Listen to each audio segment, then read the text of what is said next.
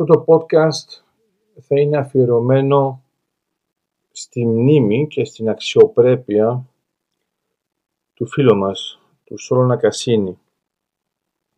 Είναι πάντα δύσκολο όταν πεθαίνει κάποιος δικός μας, ο οποίος έκανε τόσα πολλά για την πατρίδα, να βρούμε τις λέξεις, τις κατάλληλες.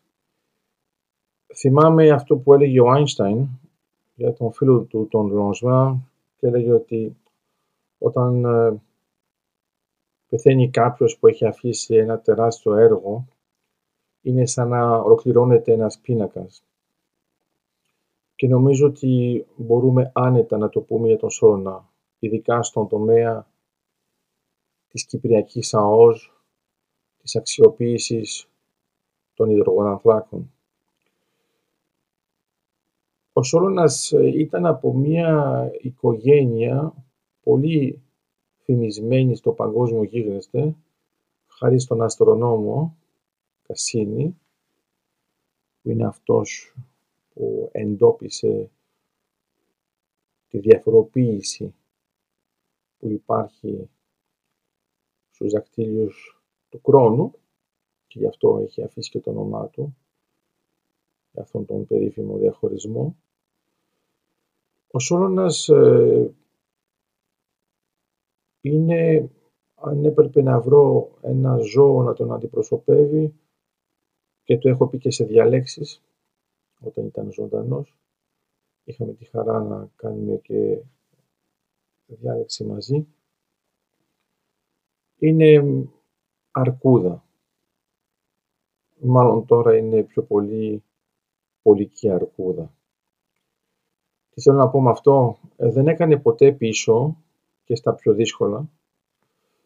Όταν άλλοι αμφισβητούσαν το θέμα της ΑΟΣ, όταν του έκαναν ακόμα και ΕΔΕ ε, για να σταματήσει τις δραστηριότητες του και να μην υπερασπίζεται σε αυτό το βαθμό την αξιοποίηση και στη συνέχεια την ανακάλυψη του κοιτάσματος Αφροδίτη, δεν έκανε ποτέ πίσω. Έχω στο μυαλό μου πολλά ανέκδοτα που μου έχει πει και ο ίδιος, που ξέρω και από κοινούς φίλους. Πάνω σε αυτόν τον αγώνα θυμάμαι επίσης και την πίεση που άσκησε πάνω στον Τάσο Παπαδόπουλο για να γίνει η θέσπιση της ΑΟΣ η οποία έγινε αμέσως μετά την απόρριψη του σχεδίου ΑΝΑΝ και την ένταξη της Κύπρου στην Ευρωπαϊκή Ένωση. Αλλά θυμάμαι επίσης ε, και χάρη, τον Χάρη, τον Λάμπρο, όταν βρεθήκαμε την πρώτη φορά με τον Σόλωνα, το ύφος που είχε, και ταιριάζει και βέβαια και με το ζώο, Είχαμε πάει στο γραφείο του, είχε κανονιστεί αυτό το ραντεβού, ήμασταν στην Κύπρο βέβαια. Ε, εμείς ε, Ελλαδίτες, ε, μας έβλεπε κάπως παράξενα γιατί δεν είχε συνηθίσει να βλέπει Ελλαδίτες να ασχολούνται με τα θέματα της ΑΟΣ. Ε, το παρέβαμε και από πριν. Ε, ο Χάρης στον τομέα του στρατού και ειδικά της πολεμικής αεροπορίας πρωτοστάτησε σε αυτόν τον αγώνα, ακόμα και τώρα χαιρόμαστε όλα αυτά που έκανε και βέβαια ήταν και υποπτέραρχος στην Κύπρο. Άρα αυτό που έχει σημασία είναι να καταλάβουμε ότι όταν κάναμε αυτή την πρώτη επαφή δεν πιστεύαμε καθόλου ότι θα είχαμε αυτή τη σχέση στη συνέχεια για τόσα χρόνια γιατί ήταν πολύ δύσκολος, πολύ σκληρός, ε, κρατούσε μία άμυνα και χρειάστηκε πολύ σκόπος για να δει ότι είμαστε μαζί του, ότι θα παλέψουμε μαζί του, ότι θα παλέψουμε και για την Ελλάδα και για την Κύπρο με έναν τρόπο στρατηγικό. Ήταν τεχνικά πιο κοντά ε, στον Ηλία Κονοφάγο, έναν άλλον αγωνιστή για το θέμα της ΑΟΣ, χημικός μηχανικός, ήξερε τα πράγματα ακριβώς επί της ουσίας, δεν μιλούσε για να μιλήσει, ακριβολογούσε. Ήταν σίγουρα απότομος, αλλά ήταν και η χάρη του, γιατί όταν είχαμε προβλήματα με ραγιάδες ή με Τούρκους που προσπαθούσαν να μας επηρεάσουν, αυτό το απότομο ύφος τελικά ήταν μια τεράστια άμυνα για την Κύπρο. Τον έζησα και με τον Θεόδωρο Καριώτη και με τον ε, Βασίλη τον Κικίλια. Ε, μάλιστα με την πρωτοβουλία του Βασίλη ε, γράψαμε ένα βιβλίο μαζί για το θέμα της ΑΟΣ και οι τρεις. Ήταν μεγάλη χαρά για μας και τιμή που έγινε αυτή η πρόταση. Ήταν ένας τρόπος να βρεθούμε μαζί ε, χειροπιαστά και μάλιστα και από κοντά. Συνεχίστηκε αυτός ο αγώνας ε, κάθε φορά που ε, υπήρχε νέος γύρος αδειοδότησης τα συζητούσαμε, τις επιτυχίες της Κύπρου, τα νέα συμβόλαια, την καθοδήγηση του Σόλωνας σε όλα αυτά τα σημεία. Είχε μιλήσει και μαζί μας στην εποχή που αναζητούσε μία θέση και λειτουργήσε και κοντά στον Αντώνη τον Σαμαρά.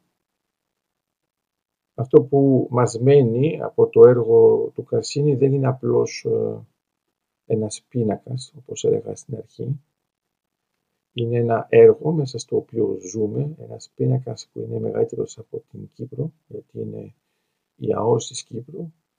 Είναι τα ονόματα, όπως είναι η Αφροδίτη και η Καλυψό. Και στη συνέχεια δικαιώθηκε και με τον Γλάφκο και με τον Κρόνο. Και τώρα μπορούμε να πούμε ότι έχει αναγνωριστεί από όλους ότι η Κύπρος είναι όντως σε αυτό το γεωπολιτικό, γεωοικονομικό, γεωστρατικό επίπεδο χάρη στην ε, τεράστια συμβολή, τεράστια προσφορά του Σόλωνα. Και γι' αυτό ακόμα κι αν ε, μας άφησε με αυτόν τον τρόπο, είχε δυσκολίες εδώ και καιρό, πάλευε, ε, κατάφερε να συμπληρώσει αυτές τις ε, 7 δεκαετίες αφήνοντάς μας ε, μια παρακαταθήκη, πραγματικά μια διαθήκη σε σχέση με την ΑΟΣ για την Κύπρο και τώρα μπορεί πολλοί νέοι να θεωρούν ότι είναι αυτονόητο η Κύπρος να έχει θεσπίσει ΑΟΣ, να έχει κάνει οριοθέτηση με την Αίγυπτο, με τον Λίβανο, με το Ισραήλ, να έχει ανακαλύψει κοιτάσματα, να συνεχίσει και να πρωτοστατεί σε αυτό το τομέα. Όμως αυτό το αυτονόητο είναι απλώς το έργο του Σόλωνα που δεν σταμάτησε ποτέ. Αναγνωρίστηκε βέβαια και στην Κύπρο το έργο του όσο ήταν ζωντανός. Ε, έγινε ακόμα και βουλευτής, αναγνωρισμένος και πάλι για όλα αυτά που είχε υλοποιήσει. Άρα μπορούμε να πούμε ότι μια αναφορά σε αυτόν μας γεμίζει χαρά και ε, επειδή μας αφορά και το θέμα της ψυχής, ε, χαιρόμαστε που μιλάμε για τον Σόρονα Κασίνη, γιατί ήταν πραγματικά άξιος.